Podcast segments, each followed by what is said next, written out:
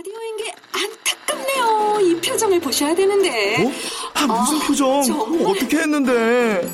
KBS 라디오 7개 채널에서 제공하는 최고급 정보들을 사진과 기사 그리고 영상으로 확인하실 수 있습니다. 읽는 라디오 KBS 라디오 홈페이지 라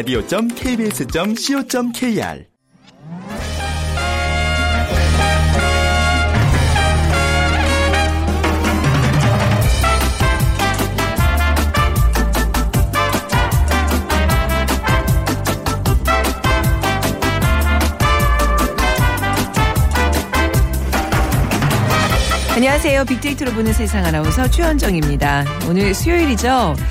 수요일은 태양의 후예를 하는 날로 요즘 통합니다. 정말 태후 어, 화제 중에 화제인데요. 한국과 동시 방영 중인 중국에서 큰 인기를 끌고 있는 것은 물론이고요. 현재 27개국 수출 32개의 다른 언어로 자막이 달렸습니다. 아, 영국 BBC에서도 보도가 됐죠. 이미 그 열풍은 아시아를 넘어 유럽에서도 불고 있다는 내용으로 송중기 때문에 다툼을 벌인 부부 사연, 중국 공안의 송중기 상사병 경고령, 예, 태양의 후예 신드롬은 단연 화제 1순위입니다. 그리고 태양의 후예의 영향은 또 하나가 있는데요. 우리 사회에서 대세남이었던 나쁜 남자가 점점 자취를 감추고 착한 남자가 대세남으로 등극했다는 점인데요. 자, 잠시 후 세상의 모든 빅데이터 시간에 착한 남자라는 키워드 분석을 해보겠습니다. 그리고 이어지는 돈이 보이는 빅데이터 시간 족발 보쌈 전문점의 성공적인 창업에 대해서 알아보겠습니다. 자, 오늘 빅퀴즈 먼저 드리도록 하겠습니다. 오늘 이제 태양의 후예하는 날인데요. 어, 수요일, 특히 이제 3월 마지막 주 수요일이잖아요. 이 마지막 수요일은 좀 특별한 날입니다. 전국의 영화관, 공연장, 미술관, 다양한 문화시설의 문턱을 낮추어 보다 쉽게 문화생활을 누릴 수 있도록 마련한 날인데요. 지난 2014년 1월부터 시행한 제도로 전국의 주요 문화시설을 할인 또는 무료로 즐길 수 있습니다. 1번, 치킨이 있는 날, 2번 김밥이 있는 날, 3번 문화가 있는 날, 4번 시가 있는 날. 네, 죄송합니다. 어떤 것도 다 좋네요. 예, 치킨, 김밥, 문화 시 모든 거를 하루에 다 누릴 수 있다면 더 금상첨화겠죠. 음. 오늘 당첨되신 분께는 3만 원 상당의 문화상품권 드리겠습니다. 휴대전화 문자 메시지 지역번호 없이 샵 9730입니다. 짧은 글은 50원, 긴 글은 100원의 정보 이용료가 부과됩니다.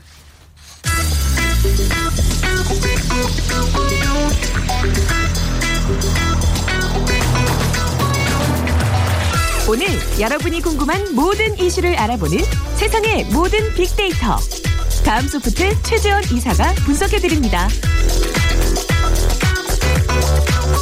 네, 다음 소프트 최재원 이사 나오셨습니다. 안녕하세요. 네, 안녕하세요. 네, 요즘 그 대세 남자 연예인이라 그러면 뭐 단연 뭐 송중기잖아요. 아, 네. 그 2016년부터 네. 지금 현재까지 그 연예인과 또 인기, 대세 요런 그 키워드들하고 연관된 스타들만 뽑아봤을 때 네. 어, 1위부터 3위까지 다 남자 연예인이 나왔고요. 네. 1위가 송중기 씨보다 박보검 씨가 더 지금 높게 나왔어요. 아, 그래요? 예, 오. 19,000건. 얼마 차이는 안 나요. 19,824건. 아, 확실히 그 앞에 이제 그 드라마 영향이 예, 아직까지도 영향이 있고요. 네, 그 송중기 이 배우는 또 나이가 조금 드신 분들도 많이 좋아하다 보니까 SNS 특성상 또이 젊은 층들이 음. 맞아요. 또 선호하는 네. 그런 표현이기 때문에 그럴 수 있고요. 또 2위는 여전히 이제 송중기 씨가 16,000건 그리고 3위가 박혜진 음. 아, 씨. 박혜진 씨도 대단하죠. 네. 지금. 이세 분의 뭐 공통점이라고 하면 지금 최근 드라마에서 남자 주인공 맡고 있고요. 네. 또 시청자들에게 아주 큰 사랑 받고 있고 네. 이 박보검 씨는 드라마 출연 이후에 그 순정남이다라는 매력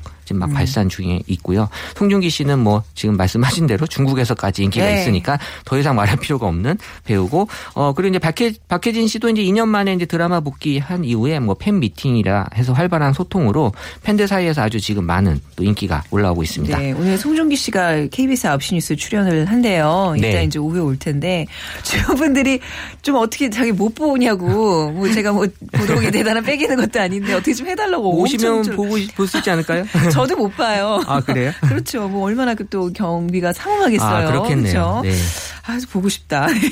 이 앞서 얘기해 주셨던 박보검, 송중기, 박혜진 뭐 이제 이런 인기 연예인들 남자 연예인들의 공통점은 뭘까요? 어, 말씀 주신 대로 이 착한 남자, 착한 그러니까 남자. 착하다라는 얘기들이 정말 많이 올라오는 연예인들이라는 네. 공통점이 있고요. 이 세 명이 화제가 됐던 이슈들을 보게 되면, 그러니까 TV 화면 속에 있는 그 모습보다도 네. 어떤 그 이면에 있는 그 리얼이다라고 표현하는 그런 부분에 있어서의 어떤 그 글들이 좀 많이 올라오고 있습니다. 음. 그래서 진짜 삶을 들여다 보면 어떤 목격담, 경험담이라고 해서 올라오는 글들이 어 이분들이 어떤 그 실제 삶에서도 되게 착한 모습을 보여주고 있다라는 아, 그래요? 실제 예. 진짜 그럴까요? 어떻게 그렇게 착할 수가 있죠? 아, 특히 그러게요. 박보검 씨 같은 경우에는 약간 너무 비현실적이잖아요. 그 착한 어, 그, 그럼에도 불구하고 네. 이좀 최근에 그 박보검 씨도 여행 프로그램에서 아. 보게 되면 계속해서 뭐 감사하다 또 뭐 애교도 맞아요. 부리면서 네. 힘든 일을 자처한다라는 게 어떤 뭐 연출의 그 이상을 지금 보여주고 있다라고 이제 인식들 하는 것 그렇군요. 같고요. 네. 또 평소에도 그 바른 행실과 또 인간관계에 대한 노력이 또 기사화되고 있다고 하니까요. 음. 네. 또 없는 얘기를 또 만들진 않을 것 같아요. 네. 그리고 송중기 씨도 또 5년간의 그 한국 백혈병 어린이 재단에 기부했다라는 기부하고 있다라는 그런 사실들이 소식들이 알려지고 있고 또 드라마 촬영 후에 또 함께 촬영했던 스태프들 사이에서도 어떤 칭찬에 대한 글들 인터넷상에서도 많이 화제가 됐으니까 네. 이분들의 어떤 모습이 어떤 그런 어떤 리얼에서도 좋게 음. 나타나고 있다라는 것들이 정말 예의 바르다라는 글들. 그 박혜진 씨도 이 꾸준히 그 아이들을 위해 선행을 하고 있었다고 합니다. 네. 그래서 이번에 또 사비를 들여서 팬미팅도 마련하고 네. 또 4년 연속 연탄 봉사도 했다고 하니까요. 와. 또 중국에서도 이 선행을 베풀어서 한국 배우 최초로 또 중국에서 선행을 베푼 배우 10명에 또 선정이 된 이 박혜진 씨라 네. 어뭐 정말 다들 이 실제 현실에서도 훌륭하신 분들인 것 같아요. 이 방송 연예계에서 착하다는 평판을 받으려면 진짜 꾸준히 이걸 쌓아와야 돼요. 여기가 얼마나 말이 많은 동네인 줄 아시죠? 하루 이틀에 되지 않는다는 거 저 알아요. 그렇죠. 네. 그러니까 그렇게 한 1, 2년 막 착한 척하다가 뭐 조금 한번 삐끗하면 바로 그게 또 무너지거든요. 맞아요. 99번 잘하다가 한번 어, 잘못하면 다 네. 잘못한 걸로. 아직까지 우리 최전 이사님은 여기 평판이 좋으세요. 어, 힘들어요. 예, 저도 이게 왜 착하시다가. 힘든지 알겠어요. 예, 본색을 드러내세요. 네. 자, 지금까지 좀 인기 있었던 남성 트렌드는 이런 분위기는 아니었잖아요. 예전에 그래- 나쁜 남자 뭐 이러고 해서. 예, 네. 작년부터 이뭐 그루밍족 얘기가 이제 올라온 건데 그루밍족이라는 게 약간 꾸미는 네. 약간 부드러운 느낌을 주는 남성이 네. 이제 그루밍족인데 실제 SNS 상에서도 이런 그 그루밍족에 대한 얘기들이 올라오면서 음. 어떤 뭐 꽃미남이다 예전에 했던 그런 상남자다라는 느낌보다는 네. 어, 어떤 뇌생남이나 뭐 요생남처럼 약간 다른 쪽으로 좀 이렇게 특성들이 바뀌다가 네. 올해 확실히 이제 착한 남자가 대세인 걸로 어, 음. 보여지고 있는데 그 이전까지 2011년도에는 나쁜 남자 그때부터 네. 쭉 이제 2014년도까지 SNS 상에서는 크게 자리매김을 하고 있었는데 네. 어, 올해 2015년부터 조금 착한 남자가 어, 나타나기 시작하면서 2016년도 올해에는 어, 착한 남자가 완전 대세로 자리매김했습니다. 불과 뭐 그러니까 저희 때만 해도 이제 좀, 유- 좀 이렇게 인기 있는 남자의 상이라 그러면 이제 무던한 남자 이렇게 뭐안 내고. 머리에 뭐 바르고 뭐 옷 잘 입고 거 약간 조금 별로였거든요. 네, 예전에 그리고 그랬죠. 약간 좀 나쁜 어떤 성향의 좀 까칠한 남자가 인기였는데 요즘은 구루밍족 잘 가꿔야 되죠. 착해야 되죠. 요리도 잘해야 어, 되죠. 남자 너무 똑똑해야 되죠. 요구하는 게 많아요. 진짜 남자들이 힘들어요. 그리고. 또 게다가 이제 또 미담이 네. 있어야 돼요. 그래서 이제 뭐 미담까지. 미담 예. 머신, 미담 자판기라고 어. 해서 어, 이 선행을 했다라는 게 또 자기 입으로 얘기하는 게 아니라 또 다른 사람을 통해서 아이고. 목격담, 경험담이 나와야 되기 때문에 네. 정말 이게 힘들다라는 게 이제 보여질 수 있는데 근데 뭐 내면적으로 정말 착하기 때문에 이렇게 나타나는 거지 네. 억지로 한다 그래서 이제 되는 게 아니다라는 걸 보여주는 아유, 거고 근데 이것도 잘 오랫동안 이게 교육받고 연출에 계속 신경 쓰면 또 그렇게 사람이 변하 지 않을까요? 어, 그럴 수 있죠. 뭐 충분히 사람은 착하기 때문에 네. 그럴 수 있고요. 네. 그래서 이게 또 어떤 측면에서는 분석했을 때 우리 지금 경제 상황하고 좀 관련이 있다고도 해요. 아, 그런가요? 예, 그래서 뭐 어. 어떤 장기 불황에 지금 접어들면서 여성들이 남성 등을 선호하는 그 애인으로 연애할 때도 좀 안정적인 네. 좀 그런 분들을 선호할 수 있어서 이제 남성에 대한 어떤 기준 자체가 나쁘다기보다는 착하다라는 걸로 아, 바뀔 수 있고요. 경제적인 또 배경이 있을 수 있군요. 네. 그리고 또 우리 사회 자체가 지금 양 불공정하다라는 인식들이 강하다 보니까 음. 그 공정함에 대한 어떤 관점에서 또 착하다라는 그런 어떤 느낌이 음. 또 지금 요구되는 그런 네. 분들도 있고. 근데 중요한 거는 이 기부라는 거에 어떤 착한 남자에 대한 어떤 정의도 상당 부분 연관이 돼 있어서 네. 어 내가 착하게만 보여지는 게 아니라 정말 남에게도 정말 잘한다라는 것들을 어떤 다른 형태로 충분히 보여주는 게 필요한 게 착한 남자의 어떤 매력이라고 네. 봐져요. 네. 착한 남자, 그 약간은 좀 이렇게 예전에 뭐 최민수 스타일의 조금 나쁜 남자. 그 이제 약간 반반이었는데 요즘 아무튼 대세는 착한 남자인 것 같은데 굉장히 그 착한 남자에 속하시잖아요. 어, 그럼요. 네, 저는- 집에서 이렇게 사랑을 좀 많이 받으세요. 어, 인기가 저는 많으세요? 어, 집에서 원래부터 받고 있었고요. 네.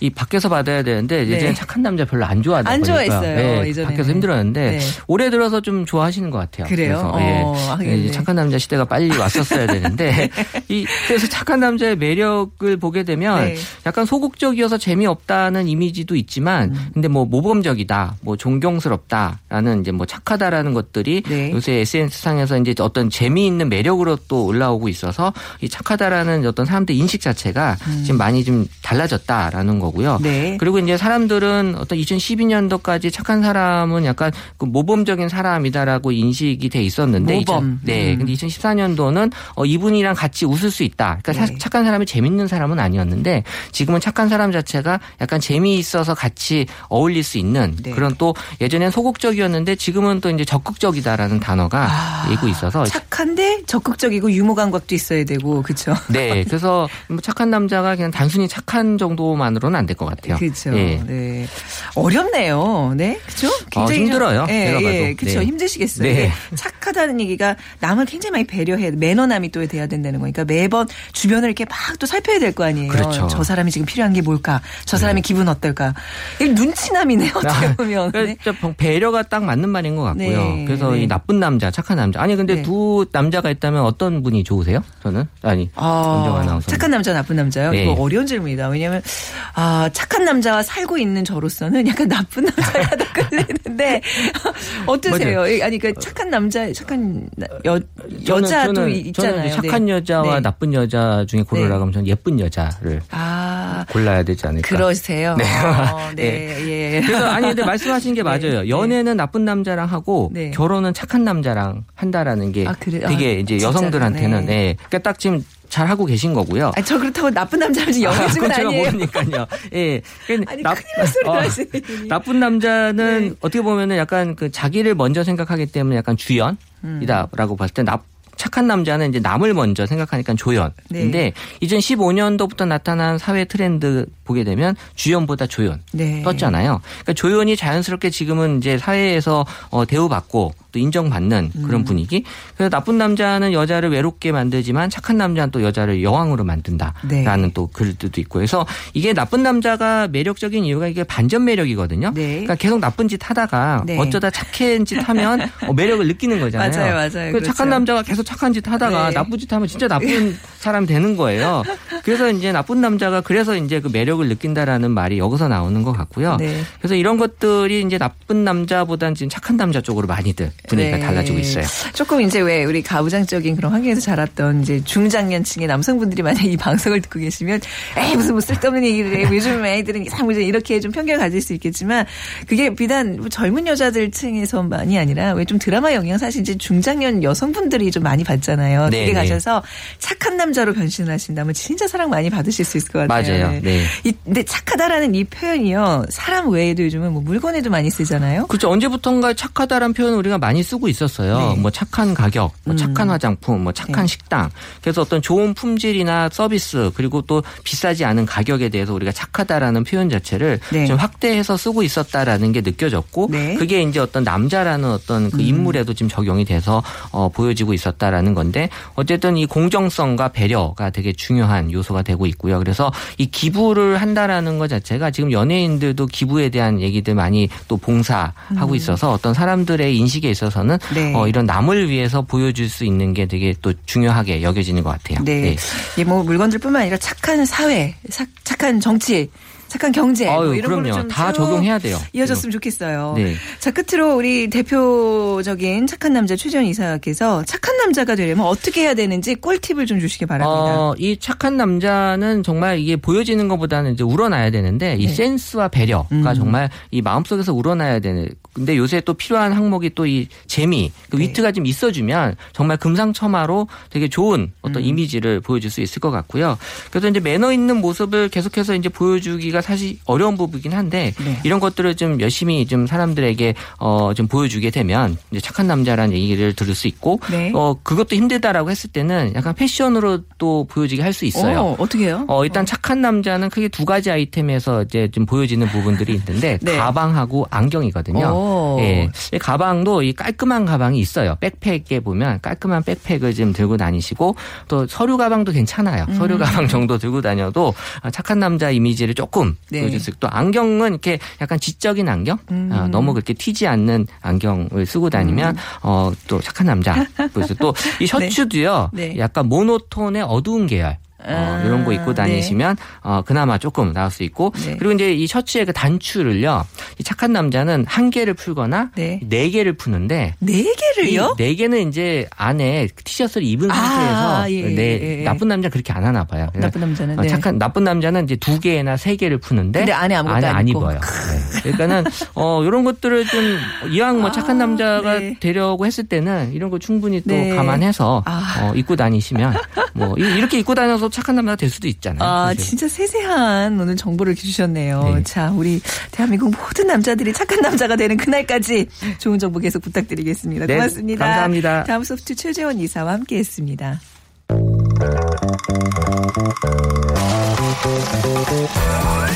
돈이 보이는 빅데이터.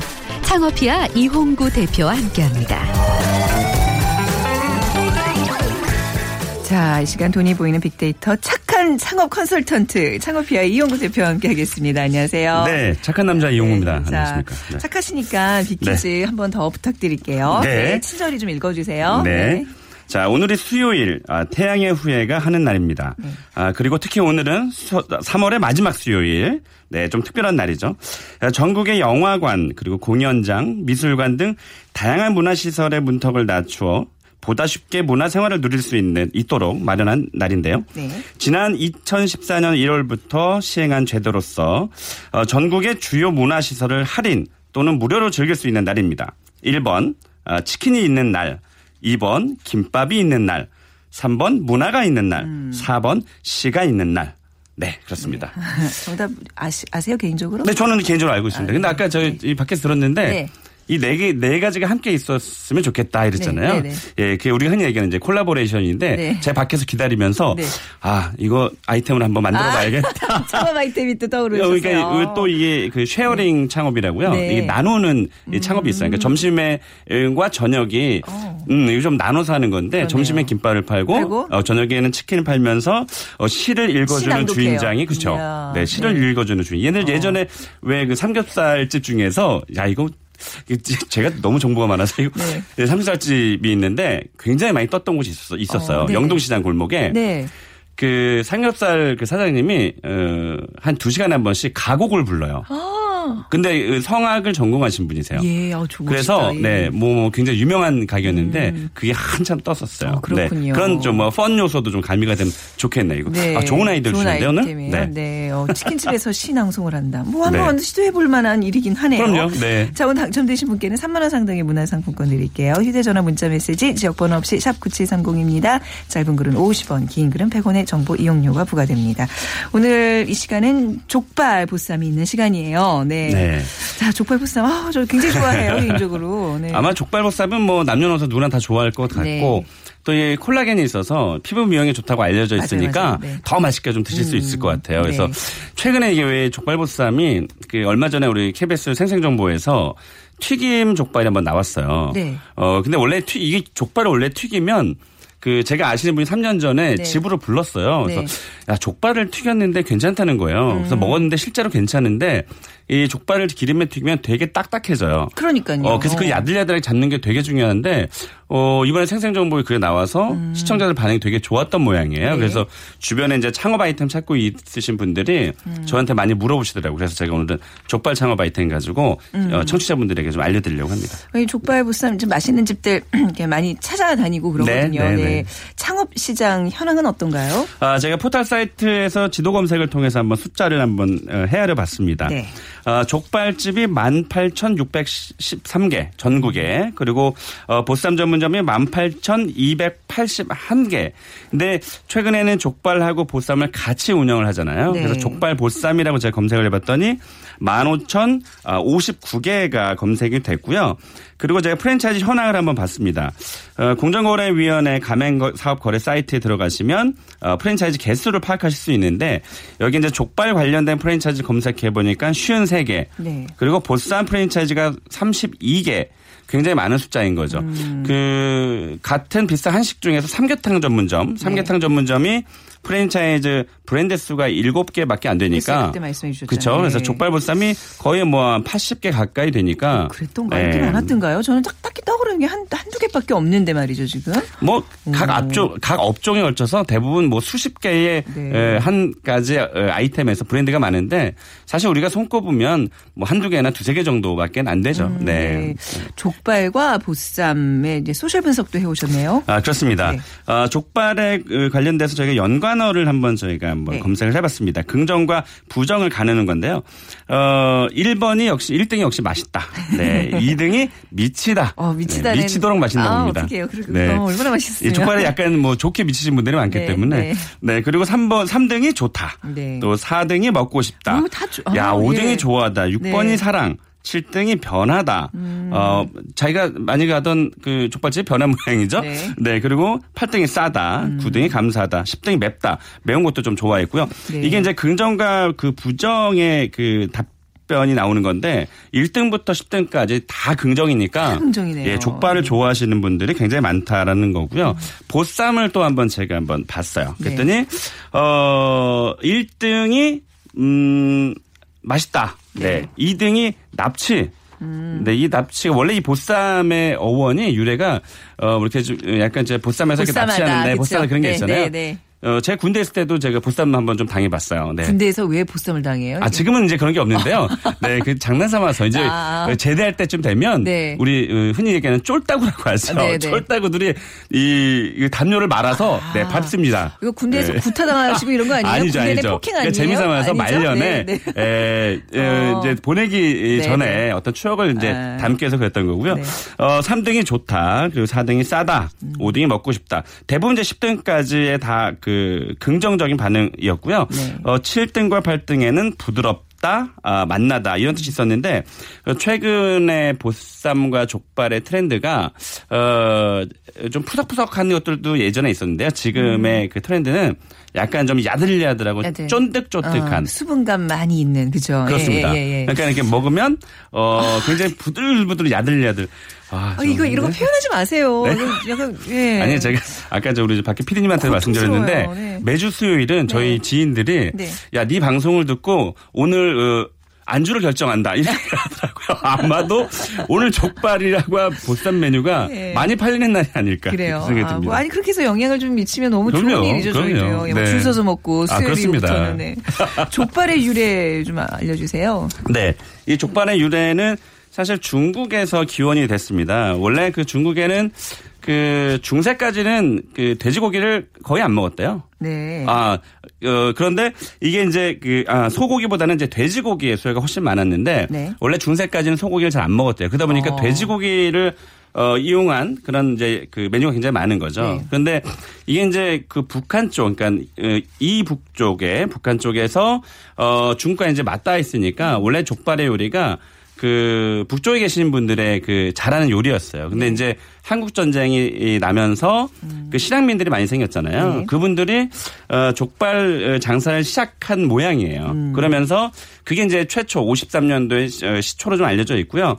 이게 이제 활성화된 게 60년대, 70년대. 네. 왜그 족발 어, 그러면 장충동 이렇게 떠올리시잖아요. 네네. 거기에 지금 장충체육관이 있잖아요. 예. 그때는 옛날에는 뭐 장충체육관에서 뭐좀 얼마 있으면 저희 총선도 있지만 총선이나 대선에 그런 연설도 많이 하고 네. 맞습니다. 또 레슬링, 뭐큰 복싱, 많았죠. 네. 그래서 그 유동인구가 굉장히 많았던 곳이었어요. 그래서 마장동하고도 또 가깝고, 어 그래서 거기서 이제 가판, 아. 네. 가판대에서 어 어느 분이 이제 그 족발을 팔기 시작했는데 음. 거기서 이제 대박을 친 거죠. 그러면서 하나 둘씩 늘어나면서 네. 장충동이 이제 족발의 그 골목이 된 건데 네. 최근에는 이제 그 장충동 말고도 또 마포. 그 네. 마포도 있고. 뭐, 네. 뭐 여러 군데 있습니다. 그 네. 새로운 강자들이 좀 나타나면서 어. 약간 좀 소비자가 분산이 좀 됐어요. 그래서 네. 장충동은 그, 옛 생각이 나는 이제 어르신들이 좀 많이 찾으시고 네. 요즘 젊은 분들은 아까 말씀드린 쫀득쫀득하고 야들야들한 이런 음. 어, 트렌드를 많이 좀 찾고 있습니다. 저쪽 시내에 있는 어떤 집은 이제 쫀득쫀득 야들하다 못해서 이제 왜 카라멜이라 그러잖아요. 그렇습니다. 아주 달짝지근한 네. 그 맛까지 가미해가지고 어 맛이 저 진짜 그 좋아하거든요. 봉추 찜닭 이런 왜 찜닭 저기 네, 네. 안동에 가면 찜닭 네. 골목들 예, 있잖아요. 안동, 많잖아요. 안동 동 네. 네, 안동 네, 그 네.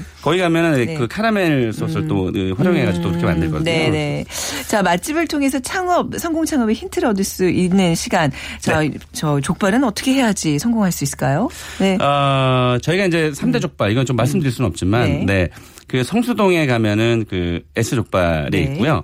어, 또 양재동에 가면 또, 네, 모 Y Y 족발이 족발. 있습니다. 네. 음. 이런 곳들 보면, 어, 제가 지금 말씀드린 대로 이 족발을 어떻게 에, 맛있게 잡을까 연구하신 분들인데 대부분 이 공통점들이 시청에 있는 뭐, 모 족발도 마찬가지고요. 네. 이게 3대 족발인데 이곳들의 특징이 제가 말씀드린 쫀득쫀득하고 야들야들한데 어, 여기가 대부분 뭐 굉장히 작게 네. 작게 뭐 테이블 뭐한 다섯 개, 열 개씩 시작해서 지금은 그 양재동 같은 데는 뭐 3호점 막 4호점까지 생기고 있고 특히 성수동에 있는 족발 같은 경우는 거기는 어떻게 장사를 좀 어, 요령 있게 하시냐면 평수가 작다 보니까 어 2층에 호프집이 있어요. 네. 어 거기서 테이크아웃 하시는 분들은 거기서 드실 수 있게끔 어 그걸 또 만들어 놓으신 거예요. 네. 어 그래서 일석이조로 어 주류도 팔고 어, 또 족발도 팔고 이렇게 좀 약간 콜라보 하신 분들 계세요. 그래서 어, 그 3대 족발이 어, 대부분 20년에서 30년 정도 됐거든요. 네. 그러니까 소비자 입장에서는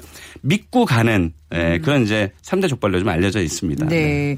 이 여기 이제 시청에 이 집 같은 경우는 줄이 엄청 길어요. 번호표 같은 거 어디요? 뽑고 시청? 시청에 있는. 네, 네. 근데 막 가보셨구나. 3, 40분 기다려도 네. 앉아서 이제 또 먹고 이러면 이렇게 그 막 기다리면서 났던 그 짜증감이 다 없어지기는 해요. 그죠? 근데 네. 왜또 기다리면서 또 네. 왜 어, 되게 맛있다라는 이제 아. 그런 생각도 들잖아요. 네네. 실제로 그 제가 말씀드린 그 3대 족발 중에서 성수동에 있는 네. 족발은 어, 5시에 가도 줄을 씁니다. 그래서 와, 최소 1시간 이상. 그러니까 네. 맛집은 대부분 뭐 예약도 안. 되고 네. 음. 1시간 이상 기다리는 게 맛집이니까 그걸 감안하고 좀 그 시간 피해서 좀 가셔야겠죠. 네, 아, 요즘 네. 정말 줄 서는 맛집들이 꽤 많이 늘어나는 것 같아요. 점점 추세가. 그러니까 SNS가 발달이 맞- 되면서 맞습니다. 예, 네, 그러니까 맛집은 네. 이 손안에 이제 전국 맛집이 다 들어오니까 네. 예전에 그 미각 노마드라고 제가 말씀드렸다시피 떠돌아다니는 그런 어, 맛, 어, 식객들을 잡기 위해서는 음. 네.